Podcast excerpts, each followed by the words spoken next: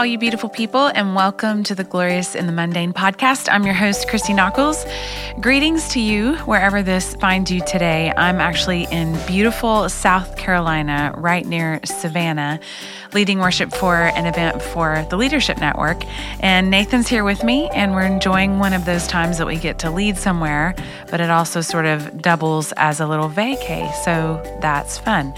If you're a patron, I'm going to reach out to you tomorrow so that you can see some of the lay of the land here. It's absolutely gorgeous, although I will say there's a small body of water really near our cottage, and there's a sign right in front of it that I just noticed right in front of this little body of water that says, do not feed the alligators and no swimming. So there's that. If you're not a patron, we would like to invite you in, and now is a great time because there are actually only a few more episodes for this regular season, and this summer is going to be exclusively for patrons. A patron simply means that you support or you're a backer for this podcast, and it means the world to us, basically. It's only six dollars a month, and when you download the free app, you can listen to the podcast straight from that app. It's really easy, and you'll be getting it before the rest of the world, so that's a huge plus, as well as participate in our little community, which is actually a really sweet thing. You'll be the first to know about concert dates and any new happenings, as well as you'll always receive uh, further notes and deeper reflection around each podcast that I call the journal prompts, and much more, as the podcast will go out exclusively just to patrons this summer, as I mentioned before. So if you'd like to join us, you can go to patreon.com slash Christy Nockels. That's P A T R E O N, patreon.com slash Christy Nockels, and you can download the free app and get started. Well, my prayer for us again today is simple truth, truth that is beneficial in any economy, any season of life, on any mountaintop or any valley, truth that clears your head and your heart and your eyes today, the truth of Jesus and Jesus alone that meets you on that well-worn path that is your mundane. Let me say this, I would never want to just add to the noise of your life. I remember this old Switchfoot song that Nathan and I used to play. It says, if we're adding to the noise, turn off this song. I'll be honest that that's definitely how I feel sometimes, and I've already actually edited this podcast from the original that we were going to just press send on. There's so much noise, and there's so much jibber-jabber out there, and I just don't take this lightly. Getting to speak around the truths of God, I want you to know that I feel the weight of that, so much that I just texted my manager this morning and asked if he had sent the Patreon crowd yet the podcast, and thankfully he hadn't. Something just lifted off of me like a ton of bricks, knowing that he hadn't sent it yet. So I knew I needed to kind of wrestle with it some more. There was something about being able to push pause, to just yield for a minute, to make sure that this isn't just becoming routine and that I'm not just arrogantly or flippantly just throwing this stuff out there. So as honestly and humbly as I know, I ask again, Spirit of God, come and part the clouds and clear the way, and do what only you can do in our hearts today as we just lean into simple truth. I have to be honest that sometimes I feel really unqualified to speak into your lives and teach the Word of God in any way, shape, or form. I just want you to know that I'm still learning too, and that you should always take everything I say and thread it through the Word of God. That will always be my heart for you as you listen. Well, I'm entering a season where I'm going to be coming off the road for a little bit, and I'm both excited about it and a little bit nervous. I tend to set expectations for myself when I'm at home to still be working and cultivating creativity, but often I just don't know where to start. The other day, Nathan and I sat down before our day began, and I told him that I feel like I have about seven iClouds hovering over my head that all have things in them that I need to do or deal with. With, but sometimes I just really get locked up trying to decide which one of those iClouds I should, you know, pull down and start swimming in basically to begin my day. And I realize that that dilemma might have way more to do with my wiring than having a heavy load, or maybe it's just a little bit of both. I don't know. But what I found is that none of them feel ideal or feel fun to start swimming in, especially on a Monday morning. I've learned that sometimes I just have to get past pass the way it doesn't feel. Sometimes it doesn't feel special. It doesn't feel inspiring. Sometimes it doesn't even feel right, but sometimes it starts to feel right when we just get past it not feeling right. I know that a lot of this might be that I'm a romantic at heart. I'm pretty idealistic for the most part. So as you can imagine, this whole glorious meeting me in the mundane thing is an important part of my day and my life and my being. Sometimes, though, it just seems like the ideas and the dreams and even the strategic parts of our day can be hijacked by reality and the riffraff of this busted up little planet that we live on. This can happen in big sweeps and strokes that can sometimes paralyze us from even knowing where to start, or it actually can be as subtle as those snarling little faces that I got when I suggested a cultural night at the local Indian eatery over spring break that I told you about. So much of real life is getting past how we think something's supposed to go, or how we think it's supposed to feel, and how we thought that new job might go, or how we thought marriage would feel after the honeymoon, or having a baby, or even saying yes to God in a new season, or even when we did consecrate that thing, and yet here we are, met with disappointment somehow. If you'll remember, though, I shared that once we got into that cultural Indian night, the kids actually enjoyed connecting over something new, and they ended up actually loving the food too. Thinking back, I certainly had a choice in the car as I sat there, and they were looking at me with their little, you know, annoyed faces, and I felt like nerdy little homeschool mom, like I told you, but I decided to push through the way it didn't feel. Now that's like a silly little example, I know, but actually the same thing can play out in the bigger and more important things in our lives. I'll never forget when, and, and maybe I've told you this story before, but our home in Georgia, when we went to sell it, we were told by our realtors that it was going to apparently fly off of the market and that we needed to be ready, basically. But it was, you know, one of those classic hurry up and wait moments. We ended up with actually no action whatsoever. And yet here we were trying to plan this big, exciting move back to Tennessee. This was in late June, and we wanted to, of course, get settled before school started in early August, but that window we were finding was actually getting tighter and tighter as it was late June for our house to sell and for us to find something to live in in Tennessee, and we were, of course, determined not to buy anything in Tennessee until our house sold in Georgia. Well, there were also a lot of factors surrounding that season that Nate and I were in. We were definitely in survival mode, I remember. After spending all that time getting the house ready to sell, and now nothing was happening, we were physically and emotionally just spent. And we were left wondering what in the world was happening and what in the world was going to happen. Well, I had been having this feeling deep in my gut that we needed to just maybe stop everything and just get near to God, but it wasn't something I had really let bubble to the surface enough to really talk to Nathan about it. But one night around dusk, during the heart of that season of waiting and wondering, we came home and we made our way to the door like we always do, and lo and behold, a snake was ever so slowly and vertically slithering up the door of our home. His body, I remember, literally was curling around our doorknob and the keyhole of our home. Now, when you live in the country, you're just used to seeing critters and creatures, but I mean, a snake on your door is definitely like a whole other level of creepy. I, of course, Instagrammed it, and immediately two of my close friends, unbeknownst to the other, texted me and were like, "Girl, you need to pray over the house."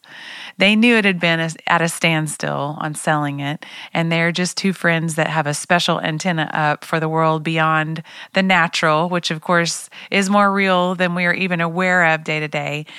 And it made me go back to that gut feeling I'd been having and just hadn't really pushed through the survival mode mentality enough to have that conversation yet with Nathan. So I bring it up with him that night after the snake show on our door, and he said, "Yeah, actually, I've been feeling that too, so let's plan on praying tonight." So we get the kids down later that night. This is when they were much younger. And we both gathered in the living room to pray. and we lit candles and we sang worship songs together. I wish. We actually got in a huge fight. There we were, husband and wife, gathering to pray, to consecrate this move to God, and we just get way off into the weeds, fighting about something that, of course, I literally cannot even remember. I'm imagining that this sounds a little bit familiar to some of you, and this is my point. We have options when this happens. We can certainly respond like, well, see, we can't even get this right. We can let the tension and we can let the anger and our pride and even just the awkwardness of that moment cause us to just blow the other person off, because there's no way we now feel like pressing into a moment of prayer or intimacy or whatever it is that the enemy is slithering around trying to steal from us. My tendency when we have a fight over the years, and Nathan has called me on this many times, but I just want to leave the room. Part of that is fear of what I might say that I don't really mean, but most of it's just, I don't want to deal with this right now. Well, that night, I just wanted to get up and leave the den because it wasn't turning out to be the perfect prayer vigil that I wanted it to be, but thankfully, I stayed. And thankfully, in spite of the weirdness and the awkwardness, Nathan pushed through. And not with some kind of preacher prayer voice, but with a very weary and raw and real voice of a man and a husband and a father that was just wanting to do the right thing for his family. He broke through how it didn't feel. And as we sat in that tension for a little bit and just let the words start to roll around in our mouths, we were able to push past how it didn't feel, and we just began to talk to God about it. Our hearts began to follow our words as we spoke them out into our home that night, identifying any way, shape, or form that we had given lordship of our lives to anything or anyone else. Even the move, we released that to him. We released how it was all going to turn out, and we even invited him to shut the move down if that's what he wanted to do. And suddenly what started out as kind of a rocky climb, it smoothed into a narrow but straight path that led us both to where we needed to be, in communion with God. Regardless of our circumstances or achieving the exact results we were looking for, we knew that there on our knees was exactly where we needed to be. It's always the process, isn't it, that affords us so much. It's so interesting to me thinking back on that night, and it's amazing to me how hindsight is twenty twenty. I will say that a miracle did happen concerning the house, and it happened actually the next day. The next morning, out of nowhere, we had a slew of showings, and we got a cash offer by that afternoon. It was June twenty-sixth, two thousand fifteen, which was seven years to the day, by the way, that we moved into that house. We will always be grateful for that cash offer. It was certainly a huge blessing, as you can imagine, to us, because we could move forward with the plans that we'd been making. We did, and we still do marvel at God's hand, moving in an incredible way. But what remains the real treasure to me was being entrusted with a moment that didn't feel all that glorious. In fact, it felt quite the opposite. Yet we ended up on our knees there in the den, talking to the God of the universe, choosing to believe that he cared about every detail of our lives and choosing to pause to just get near him and get near his heart. To me, this means a lot because it means that we are learning to trust him and get near him. And maybe also we're learning to value what he values the most, which is relationship. This has to be what he values, because sometimes our circumstances don't change, even when we draw near. I've told you about my hearing loss. Today, I sit here having symptoms on my right side now that I don't really know how to explain to people or to doctors, and I pray and I trust, and I've been treated and I've been healed, I believe. Ultimately, there's been healing on this left side, but there's still this lingering. And I know that God could take it away at any moment, but for whatever reason, a reason I don't understand, it lingers. But that lingering continues to point me to push through circumstances and results and turnouts, and to focus on the gift of drawing close that can only come through utter dependency. So in a world where we scroll hundreds of times a day through the eye candy of, let's face it, many attempts to push through how a moment didn't really feel, could we just be honest with ourselves that the real life stuff is possibly just beyond the point of realizing something isn't that ideal or all that perfect? But as we just settle into what's in front of us, what we do have, what we can own with humility, what we get to steward today, we start to understand that the process and his presence with us in the process is where the glorious starts to sneak in, even when it doesn't feel glorious. It might happen when we just buckle down and start scrubbing on those pots and pans, when we get up out of our comfy chair to get that baby who's been squealing on the baby monitor, even though we're bummed that nap time was maybe cut short. If you're like me, maybe even when you have to pause your podcast because you had to just get into it a little ways, only to realize that it's not about checking it off of a list and just getting it done. It's about walking hand in hand with God the whole way through. Well, today I'm excited to get back to our heart postures series again. I've shared about these heart postures before over the years, and I do love this posture because I believe it means that something's opened up in us. Something really beautiful. I've already prefaced that experiencing optimum results in life isn't really a sustainable goal in God's economy.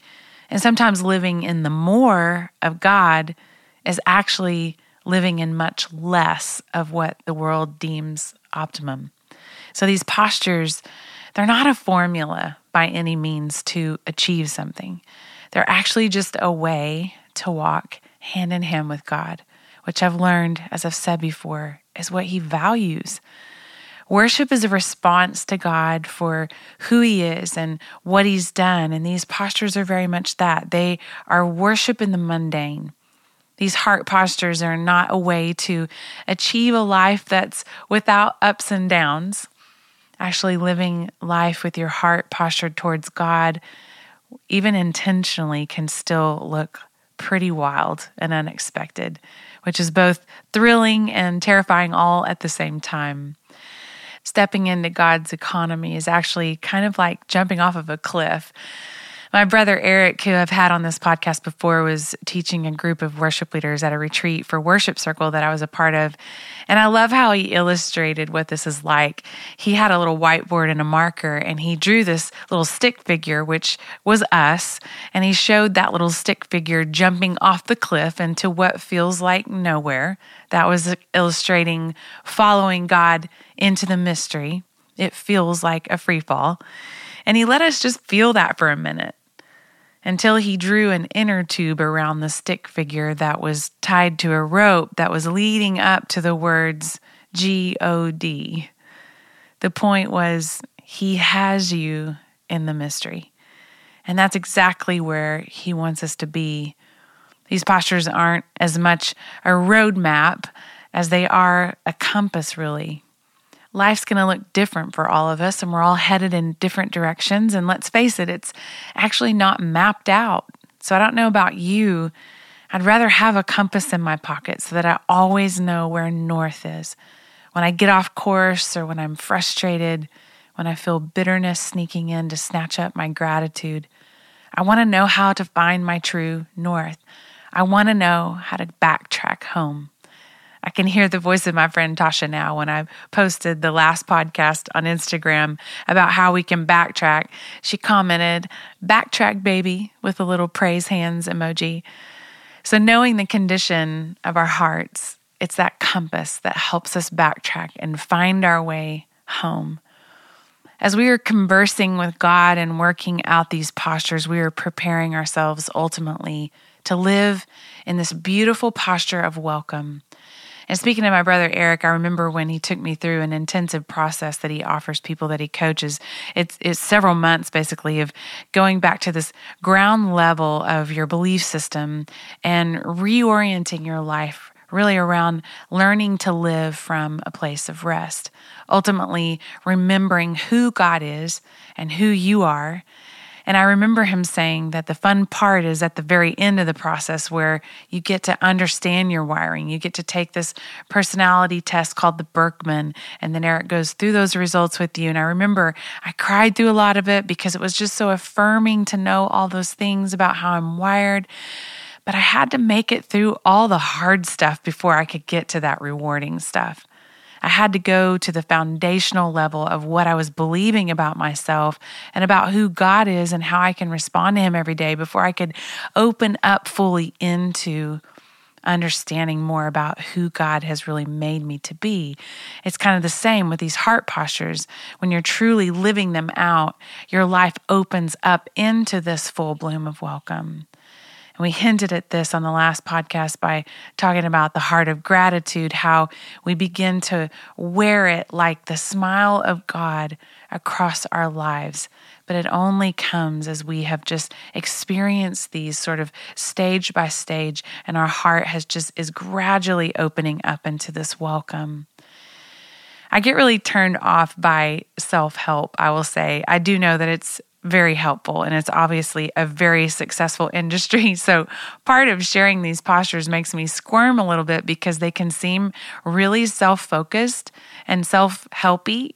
But the beauty of it is that what it begins to actually form in us when we really learn to shape our hearts for communion with God, that we begin to have eyes and arms open to the world around us.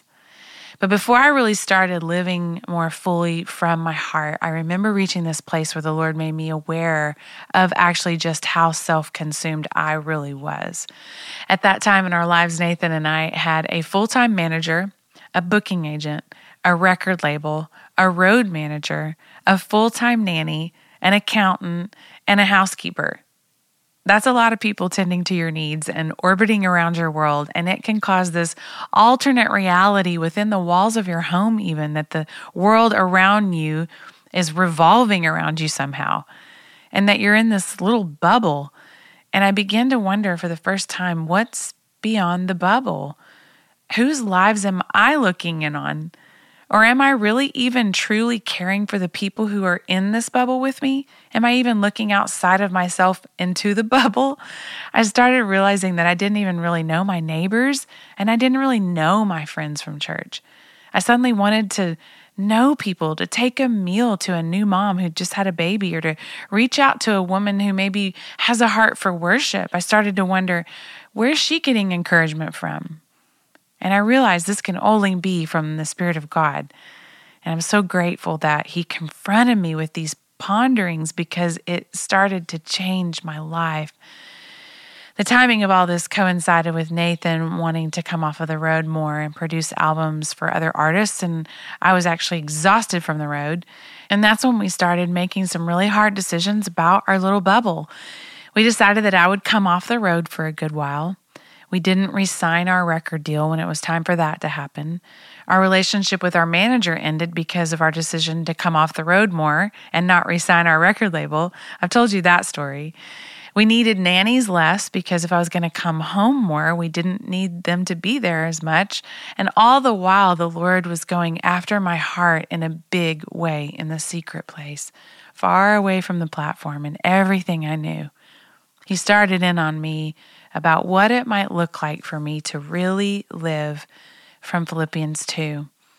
Let me read it for us. I love that the chapter is titled, Imitating Christ's Humility.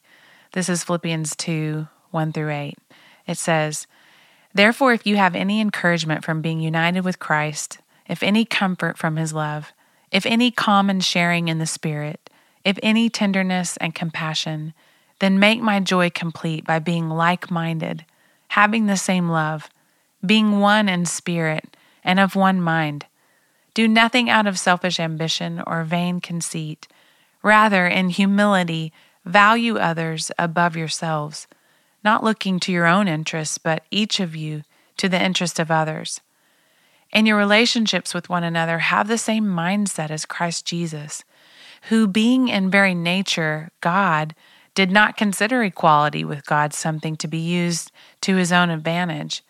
Rather, He made Himself nothing by taking the very nature of a servant, being made in human likeness, and being found in appearance as a man, he humbled himself, becoming obedient to death, even death on a cross. If you remember with me the concentric circles I've talked about before, or the bullseye, if you listen to some of those early podcasts, you might remember. But the gist of it is that we begin to live in this constant place of abiding in the Lord, like in a real soul-satisfying kind of way. And as you continue to learn to abide, you begin to ultimately know how to trust Him with the core of everything. And it gives you the capacity to release, to loosen your grip on your plans, your dreams, your own gifts, and your own way, basically. And as you live in reliance on God for those things, suddenly you start to bloom. You start to fully extend to this place of seeing others with a heart of compassion and love, and you begin to value others more than you value yourself. So let's stop right there for a minute, because I know I can begin to sound contradictory, as I just did a whole podcast on knowing how to voice what it is that you desire, and that's still very important. It's actually vital to pinpoint those things.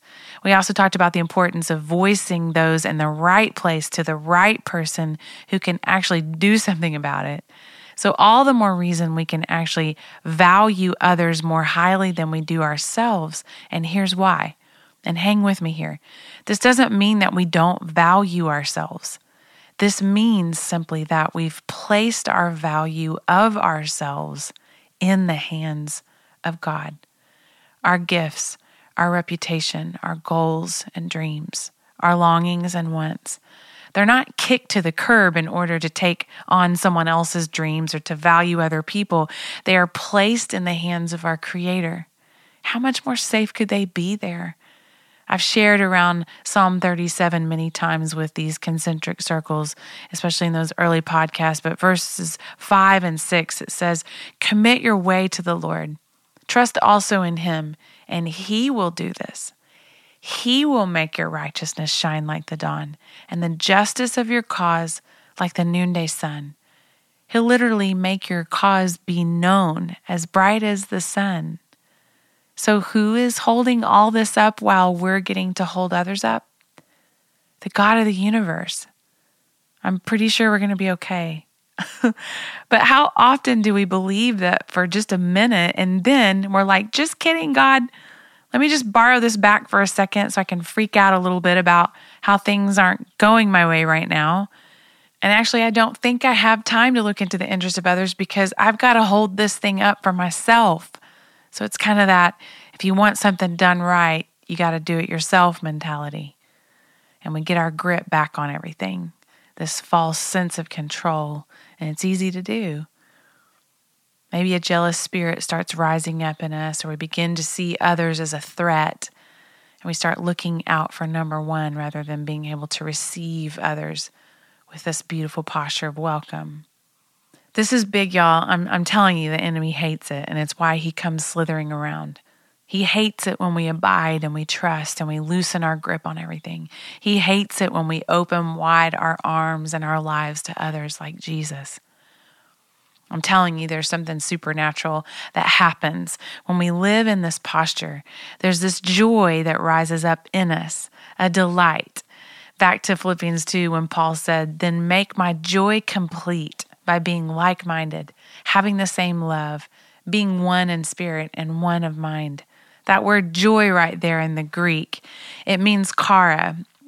And the meaning there is to extend favor or lean towards. Properly, it means the awareness of God's grace and favor. It's ultimately grace recognized. I love that. Joy bubbles up from grace recognized.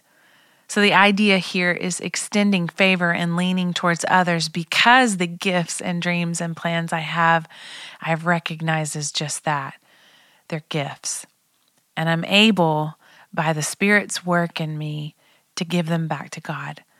I place them in His hands to be stewarded by the great steward and creator of all things.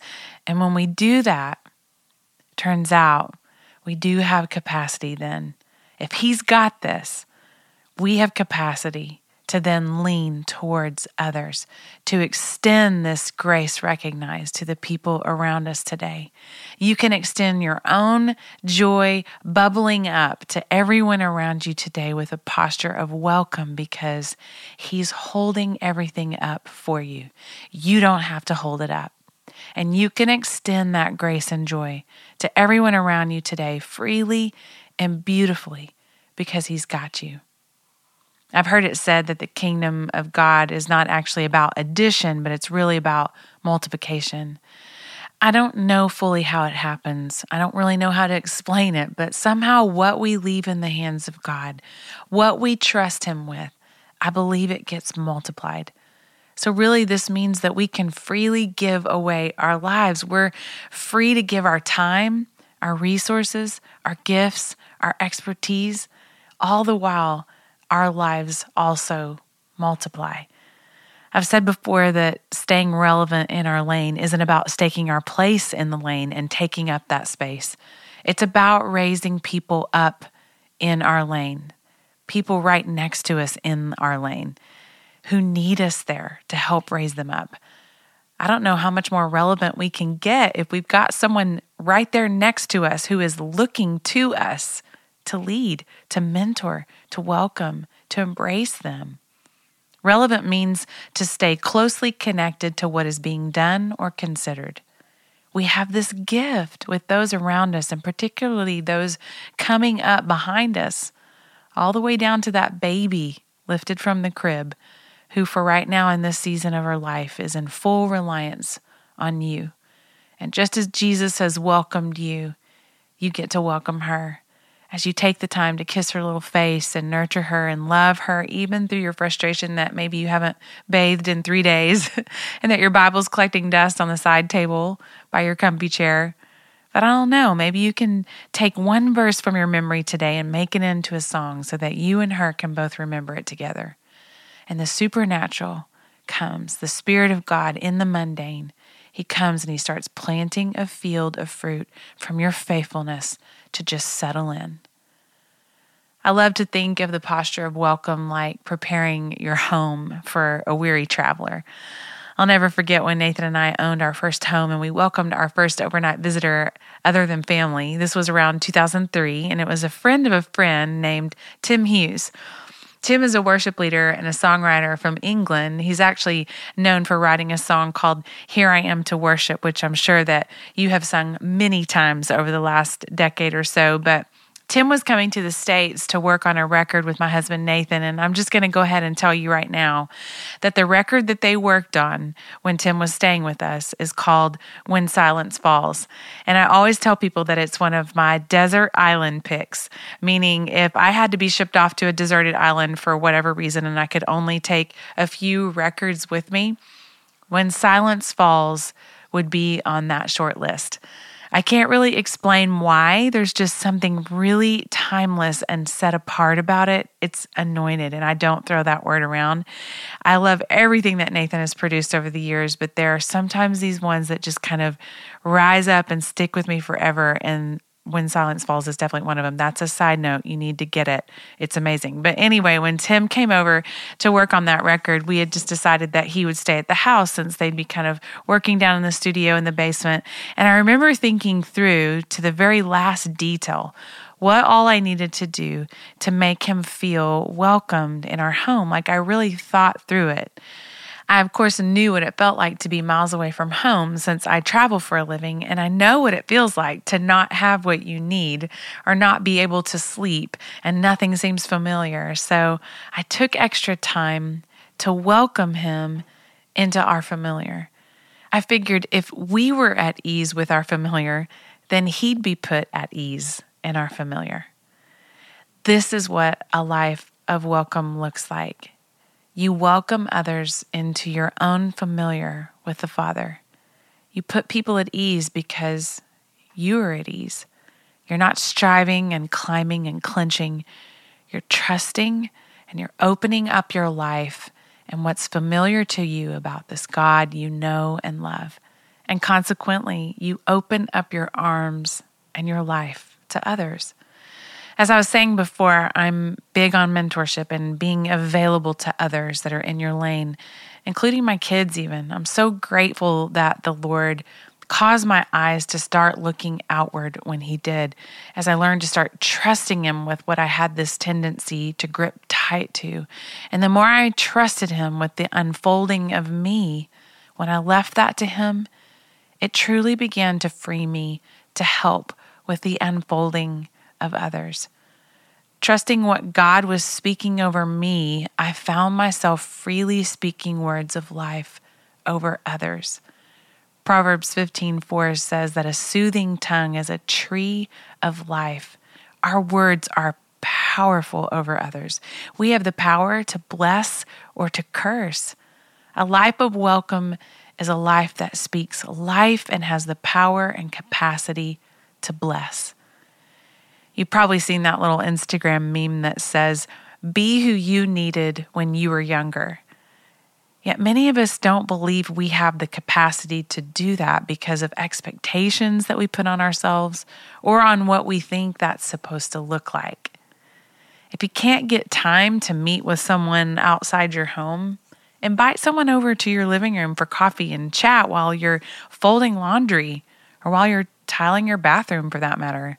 This is what I do every once in a while when I literally don't have the capacity to drive to and fro. I'll ask them to come to me for a change. I do try to meet up with them when I can, but sometimes it's a nice change of pace for them and from all the usual places that you meet up.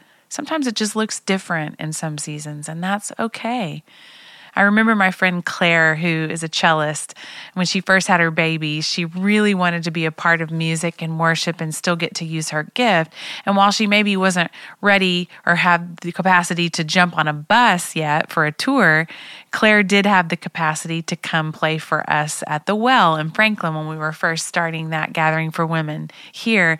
And I remember she brought her little baby girl, Indy, who's precious. She brought her to sound check and rehearsal, and Indy was just at that age where she was starting to sit up. So Claire brought this heavy-duty laundry basket, and she sat little Indy down in it, and she had toys down in there, and they were kind of clipped to the sides of the laundry basket.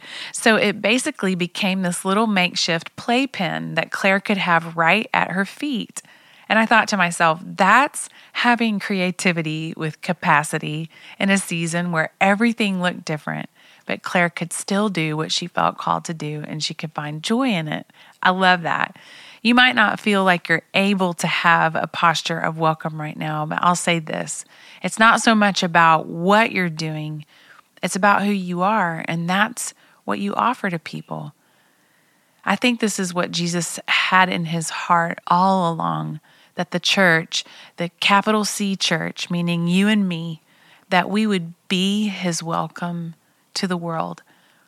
Romans fifteen five through eight says, "May the God of endurance and encouragement grant you to live in such harmony with one another in accord with Christ Jesus, that together you may with one voice glorify the God and Father of our Lord Jesus Christ. Therefore, welcome one another as Christ has welcomed you for the glory of God." As Christ welcomed you. It reminds me of when Jesus first began his ministry, and he would say to the people, and they didn't understand, of course, but in Matthew three, he said, "Repent, because the kingdom of heaven is at hand." He said, turn from the old way, basically, because the rule and the authority and the way of God has come extremely close because I'm here. He was saying, watch me, pay close attention. I'm going to show you how to live. I'm going to show you what's important to God. I'm going to show you how to welcome. I'm going to welcome you. Living in one accord just seems rare, unfortunately. Living from who we really are as God's beloved and living from his welcome is rare enough, but living in harmony with each other, it almost seems more rare these days. What does it look like to welcome when you aren't being welcomed in return? What does it look like to love and welcome when the relationship is less than ideal, when you definitely have to push through how it doesn't feel? What about when Jesus said in Matthew five that we must love our enemies and that we need to be perfect In verse forty-eight, he says, we need to be perfect as our Heavenly Father is perfect. That verse has always taken me a bit by surprise. But I was looking at that word perfect there, and in the Greek it means teleos. It basically means, and this is really beautiful in terms of a life of welcome, it means to be full grown or going through the necessary stages to reach the end goal. In this sense, it's a completeness of character.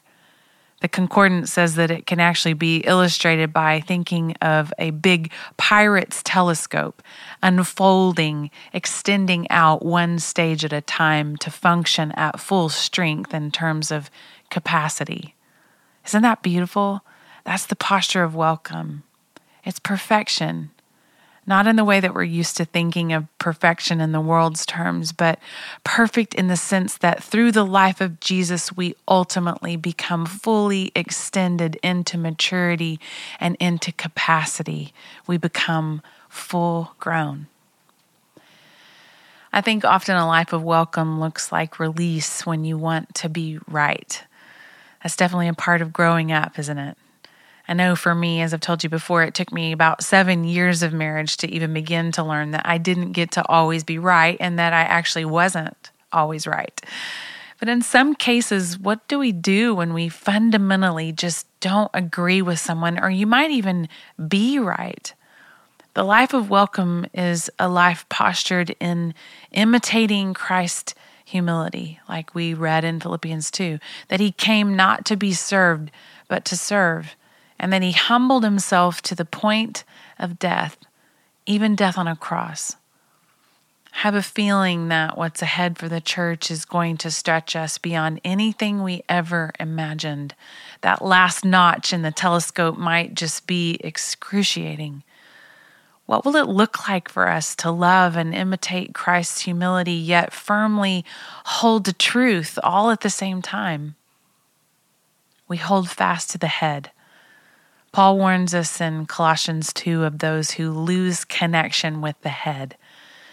He clearly states earlier in verse ten that Jesus is the head over every power and authority.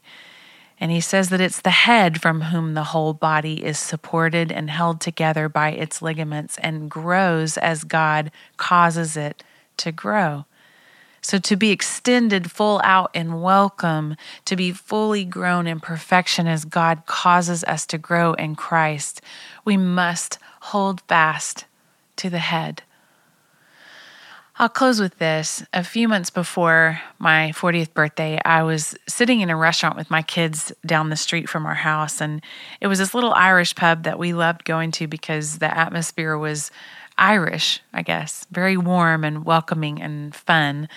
And they had this collage of images on the wall that I always loved looking at. And one night I was sitting there with the kids. Nathan was actually out of town, so it was just the four of us. And I was struck with an image on the wall that I don't know that I'd ever noticed before. And all I know is that, you know, when you say an image spoke to you, that's what happened to me. The picture just spoke to me right where I was at. I didn't connect it all the way in the moment to really, truly where I was at, like spiritually, but I just knew that there was more to it. So I actually kind of snapped a little picture of it.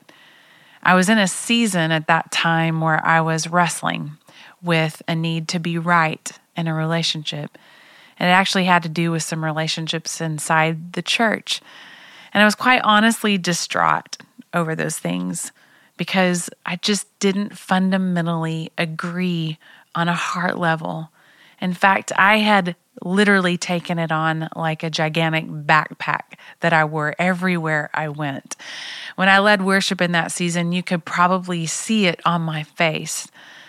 As idealistic as I am and a hopeless romantic, I've been very justice-oriented since I was a child, especially when it comes to the church. Since my dad was a pastor all my life, I grew up watching him navigate the church and all the dynamics that that brought with it. I don't know, maybe somewhere along the way, I developed this need to defend Jesus and the church. The only problem with that was that I had lost my joy. I had lost my welcome. I had turned inward for a season, and my capacity seemed eaten up with feeling this need to protect rather than to open up. So in the pub that night, I snapped the picture on the wall, and my kids were like, "Mom, what's with the picture on the wall?" And I was like, "I don't know." So a few days later, I showed the picture to Nathan on my phone, and I said, "Look at this image that I snapped from the wall of the pub." And we commented on the beauty of it, and but we were both kind of struck with the story it was telling. And I'm going to have to paint this picture for you because I'm not going to post this image. So paint the picture in your mind as I tell you about it. The image is of a twelfth or thirteenth century couple. The woman is very beautiful with long flowing hair and is dressed in Celtic attire. And she's being embraced by a man, a knight actually, as you can see his armor and his sword at his side. The woman's eyes are closed and her head is buried into his chest, so much that she can't see his expression. And that's the part that gets me every time. It's his expression. His posture is what moves me every single time. Being a good head and a half taller than her, the woman can't actually see this gentleness on his face and the fact that his eyes are closed as he's kissing the top of her head. For a few weeks, I'd go back to that photo on my phone, and finally I just asked the Lord, "Okay, what is it? What do you want to show me through this image I am obviously so drawn to?" As I studied what I can only describe as pure love on this man's face and his posture towards this woman that he so obviously delights in, the Lord began to speak straight to my heart about the image. Suddenly, I could clearly see that that man represented Jesus. He was the bridegroom, and the woman he was embracing was his radiant bride, the church. Tears began to stream down my face as the Lord began to remind me that he is still engaged in the embrace. He's not elsewhere. He hasn't left her. He's right here with her. He's clued in on the embrace. His eyes are closed, his head bent down to kiss the top of her head. He's locked in. I think I just needed to know that Jesus is still in on the embrace with his bride, that he hasn't forgotten her, that he sees how she's conflicted and how she's struggling, but he's got her. It's clear in the image that he's much stronger than her. He doesn't need defending. Clearly, he's the defender. And suddenly my heart was aware that she didn't need my defending either. He's clearly got her. And that's when the Holy Spirit moved in really close and whispered right to my heart, "She's you." Suddenly, I realized that I had lost my joy in somehow trying so hard to defend her, the church, when what I really needed to do was simply take my place in the embrace again. I needed to go back to his welcome to find my welcome again. This was big for me. In fact, for a while, it was sort of a go and tell no one type moment between me and the Lord, and I hadn't even told Nathan about what the Lord had spoken to me through that image. Well, weeks passed, and it had sort of just become a sweet memory as I had days of living in a posture of welcome and other days where I had maybe put one strap of that big weighted backpack on again before I'd set it down, knowing that it was just too weighty to carry. But the weekend of my fortieth birthday came, and Nathan had planned a trip for us to the Highlands, North Carolina, to stay at the cottages at Old Edwards Inn. And if you've never been to that area, it is a must. It's absolutely heavenly. We got to our cottage, and it was early evening, and my birthday's in November, so the fire was already lit in our cottage, and the lights were turned down low. The hubby had done really, really good. Fabulous, actually. And there was a bellman helping us in with our luggage. And as I walked through the door, I went into the bedroom and I was stopped, breathless, in my tracks. I looked across the room and I couldn't believe my eyes, because hanging on the wall, framed right in front of me, was the image I had seen on the wall at the pub. I looked at Nathan and he looked as shocked as me as we both walked over to it. And I remember squealing out loud because the artist had signed the bottom of it. And I realized that we could Google the artist's name so that we could get a print of it. So I was so excited. And I was squinting in really close to try to make out his name because it was in cursive. And all the while, my heart was being flooded, remembering what the Lord had spoken through this image to my heart. And as I was struggling to make out the artist's name, bending down close, Nathan leaned in really close and he whispered, "Happy birthday." I looked over at him with my mouth gaping open and tears started running down my face as Nathan begins to explain to me that he had searched the image and he actually found the guy who painted it and found out that there are no prints of it anywhere, but the guy agreed because it was my fortieth birthday and because Nathan was an amazing, nice guy to print one for him. And so Nathan gets this print and the kids go and get it framed with Nathan and they have it shipped ahead of time to the Old Edwards Inn. And then Old Edwards Inn took the time to take the picture off the wall that was hanging in the bedroom before we got there. And they hung this beautiful image in our bedroom so that when I walked in, I could be completely taken back all over again at the great lengths to which God will go to help us remember that he's always true north. I love that he used my husband, the head of our home, the picture of the bridegroom to me on this earth. And I even love that Nathan didn't even know fully yet what God had spoken to me through that image. He just knew that it meant a great deal to me. And I love that through my husband's attentiveness, through his embrace, I was taken back to the attentiveness of both Jesus to his bride and his attentiveness to me. I can only pray that the Holy Spirit is flooding your heart with remembrance even now, that to imitate Christ's welcome, you simply get to get back in on the embrace today. Hold fast to the head. I pray that his embrace would teach us to embrace, that his humble servant heart would teach our hearts to say, not what I want, but what you want today, God. That his confidence in the Father would teach our hearts to place our confidence along with all those dreams and plans, our longings in his hands. And as we trust him with the big, we become faithful in the small. As we trust him to unfold our lives how he sees fit, we can be about the business of helping others unfold. I pray that his welcome, what he already has shown us and done for us, would simply extend out of us today as we represent him in full bloom with lives of welcome. I'll talk to you soon.